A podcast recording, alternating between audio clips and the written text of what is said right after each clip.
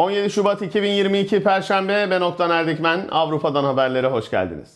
Almanya'da dün düzenlenen zirvede önlemlerin kademeli olarak kaldırılması kararı alındı. İlk etapta aşılananlar için temas kısıtlamaları ve mağazalarda uygulanan 2G kuralı kaldırılacak. 4 Mart'ta ikinci aşamaya geçilecek. Gastronomi işletmeleri ve otellerde 3G uygulanacak. Büyük etkinlikler de 2G Plus'la düzenlenebilecek. 20 Mart'tan itibaren 3. aşamadaysa salgın durumuna göre kalan kısıtlamalarda kaldırılacak. Ancak toplu taşımada ve kapalı mekanlarda maske mesafe kurallarının devam etmesi öngörülüyor.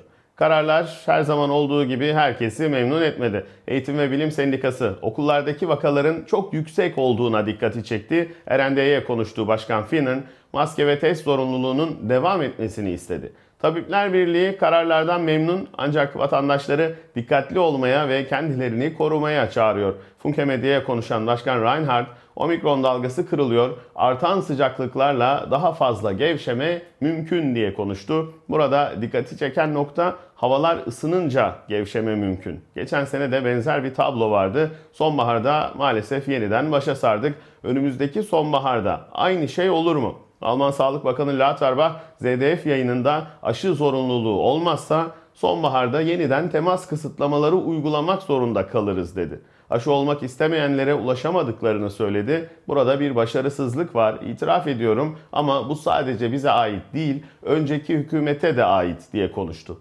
Bir sonraki zirve 17 Mart'ta düzenlenecek. 20 Mart'tan itibaren hangi önlemler kalacak, hangisi devam edecek henüz kimse bilmiyor. Laterbach'a göre bu tarihten sonra da salgın öncesindeki gibi olmayacak. Bence 10 sene boyunca virüsle uğraşacağız. Artık yoğunluğu azalacak dedi. Biontech'in kurucularından Uğur Şahin de benzer bir ifade kullandı. Bilte verdiği röportajda 10 sene daha virüsle yaşayacağımızı kabul etmeliyiz dedi. Şirket bu arada omikrona karşı yeni bir aşı geliştiriyor. Dalga sona ererse bu tekrar başlamayacağı anlamına gelmez. Yeni varyantlar çıktıkça gerekirse yeni aşılar geliştirebiliriz diyor Uğur Şahin.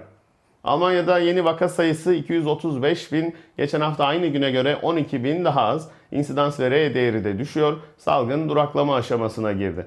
İki doz aşılananların oranı %75'i geçti. Güçlendirici dozu olanlar ise hala %56'larda. Robert Koch Enstitüsü bu oranların koruyucu önlemleri büyük ölçüde kaldırmak için çok düşük olduğunu açıkladı. Enstitü iyileşme belgesinin geçerliliğini de 6 aydan 3 aya indirmişti. Her yerde 6 ay, Almanya'da 3 ay. Mahkemeye verenler oldu. Berlin İdare Mahkemesi bu süre kısaltmasını hukuka aykırı buldu. Ancak bu karar sadece davayı açan kişiler için geçerli, herkes için geçerli değil. Bu arada mahkemeler de salgınla ilgili davalardan yılmış durumda. Sadece Bavyera'da korona ile ilgili 6500 dava görülmüş. Bu rakam tüm davaların %15'ini oluşturuyor. FDP kısıtlamaların 19 Mart'tan sonra uzatılmasını desteklemeyecek. Başkan Yardımcısı Fogel, komşu ülkelerde olduğu gibi kapsamlı kısıtlamalar baharla birlikte sona ermeli dedi. Başkan Yardımcısı Kubicki de eyalet başbakanlarını korku politikası sürdürmekle suçladı. Almanya'da dün gece başlayan fırtına hayatı olumsuz etkilemeye devam ediyor. Kuzeyren Westfalya'da bugün okullar tatil edildi. Yüzlerce tren ve uçak seferi iptal oldu. Devrilen ağaçların altında kalan 3 kişi ne yazık ki hayatını kaybetti. Bavyera ve Kuzey Ren-Vestfalya'da 60 bin ev elektriksiz kaldı. Meteoroloji mecburi haller dışında sokağa çıkılmaması uyarısında bulundu. Fırtınanın hızı 152 kilometreye kadar ulaştı. Yarından itibaren de Zeynep fırtınası etkisini gösterecek. Pazar gününe kadar sürmesi bekleniyor. Bazı bölgelerde kasırga etkisi görülebilir ve en az hafta sonuna kadar bu etki sürebilir. Alman Ekonomik Araştırmalar Enstitüsü salgının şu ana kadar 330 milyar avroluk bir ekonomik kayba neden olduğunu açıkladı. Elektrik doğalgaz fiyatlarına gelen zamlar nedeniyle birçok şirket ne yazık ki iflas tehlikesiyle karşı karşıya. Diğer ülkelerle devam edelim. Fransa'da ortalama 130 bine düştü. Diskolar ve gece kulüpleri yeniden açıldı. Mart ortasındaysa maske mecburiyetinin kaldırılması düşünülüyor. Bazı uzmanlar kısıtlamaları çok erken kaldırdınız diyor siyasetçilere. Nisan'da Cumhurbaşkanlığı seçimleri var. Bunu Macron'un seçim yatırımı olarak gören uzman sayısı da az değil. Paris'te toplu taşıma emekçileri yarın genel greve gidecekler. Metro, otobüs ve tramvay hatlarında ciddi aksamalar yaşanacak. Avusturya'da günlük ortalama 30 binin altında hükümet 5 Mart'a kadar önlemlerin çoğunu kaldırmayı planlıyor.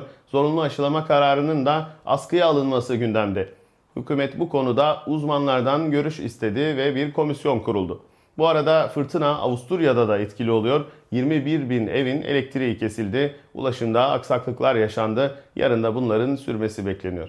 Hollanda'daki vakalar %30 azaldı. Ortalama 62 bin. Hollanda Türkiye'yi zorunlu haller dışında gidilmemesi gereken ülkeler listesinden çıkardı. Türkiye artık turuncu listede değil sarı listede. Ancak Türkiye'den gelen tüm yolcular için test yaptırma mecburiyeti sürüyor. Ve fırtına Hollanda'da da etkili oluyor. Yarın için risk seviyesi arttırıldı. Özellikle yola çıkacakların dikkatli olmaları isteniyor. Bu arada Hollanda ekonomisi de düzeliyor. İşsizlik son 19 yılın en düşük seviyesinde %3.6 olarak açıklandı. Bunda özellikle Amsterdam bölgesinde yatırım yapan yabancı yatırımcıların da payı büyük.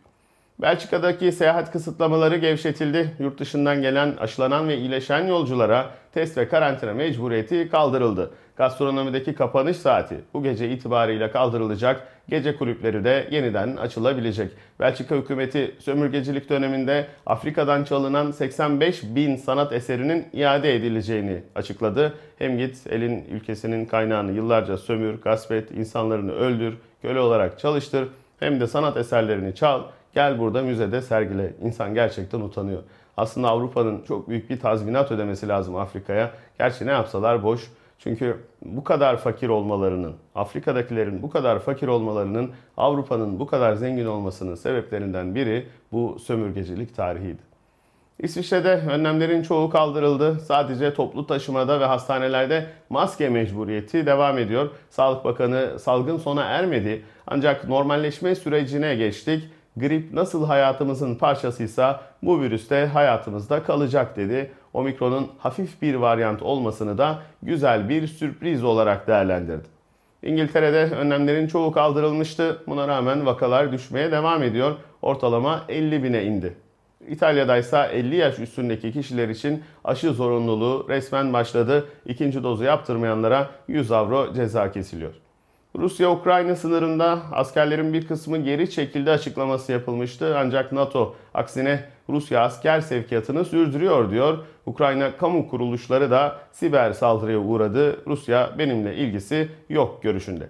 Avrupa Adalet Divanı demokratik ihlaller nedeniyle üye devletlere aktarılan fonların kesilebilmesine onay verdi. Karara sorumlu bir demokrasi anlayışları olan Macaristan ve Polonya tepki gösterdi. Onlar AB'den para gelsin ama biz ülkeyi yine kafamıza göre yönetelim görüşündeler. Ancak Avrupa Birliği öyle düşünmüyor. AB bankamatik değil görüşü ağırlık kazandı. Yunanistan silah alımına devam ediyor. Fransa'dan 18 savaş uçağı alacaktı. Bu sayıyı 24'e çıkardı. Ana muhalefette bulunan Sosyalist Siriza Partisi'nin lideri Çipras hükümeti eleştirdi. Enflasyon zaten yüksek, bunlar silah alıyor dedi. Haklı, her ülkede makul insanlar var. Çipras seçildiğinde Nazım'ın bir şiirini okumuştu. En güzel deniz henüz gidilmemiş olandır. En güzel çocuk henüz büyümedi. En güzel günlerimiz henüz yaşamadıklarımız ve sana söylemek istediğim en güzel söz henüz söylememiş olduğum sözdür dedi. Birinci Dünya Savaşı'ndan sonra Yunan ordusu İngilizlerin desteğiyle Anadolu'yu işgal etmişti. Sonucu Yunanistan açısından bir felaket oldu. O esnada bu işgale karşı çıkan, Türkler bizim dostumuzdur diyen Yunanlılar da vardı. Atina'da Rizopastis gazetesi çıkıyordu, savaş karşıtıydı. Yunan ordusu askerlerin bu gazeteyi okumasını yasaklamıştı.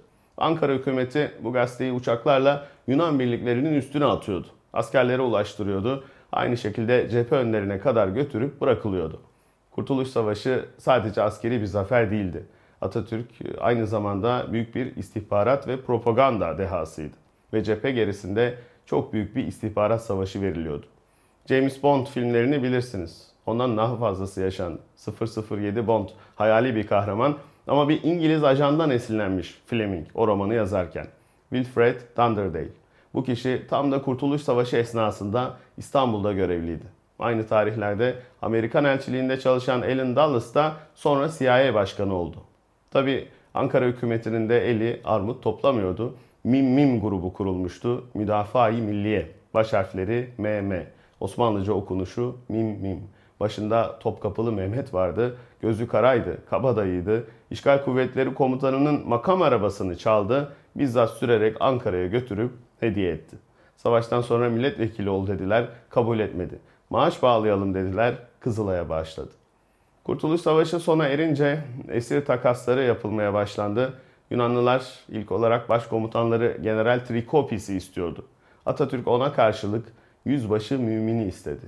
Namı diğer gavur mümin. Başkomutana karşı bir yüzbaşı. Herkes şaşırdı. Mümin Çanakkale'de üst teğmendi. İzmir işgalinden sonra Yunan tarafına geçti. Amcası belediye başkanıydı. İyi ilişkileri vardı onlarla. Yunan istihbaratında görev verdiler. Yunan subaylarıyla dost oldu. Onlar gibi yaşadı. Görünürde milli mücadeleye karşı davrandı. Onlarla yiyip içti, eğlendi. Onlar gibi giyindi. İzmir halkı bu yüzden ona gavur mümin lakabını taktı. Herkes ondan nefret ediyordu. Ama gerçek başkaydı. Yıllarca tüm gelişmeleri el altından Ankara'ya bildirdi. Deşifre olunca kanıt bulunamadığı için ömür boyu hapse mahkum ettiler.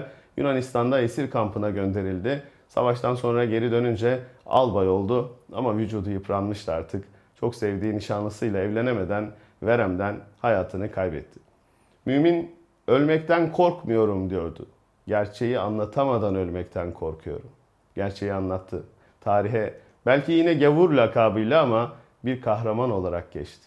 Bu kahramanları hatırlamak lazım. Çünkü Barış Bıçakçı'nın dediği gibi bu dünyada hiçbir şey göründüğü hatta yaşandığı gibi değil. Her şey hatırlandığı gibi. Hoşçakalın.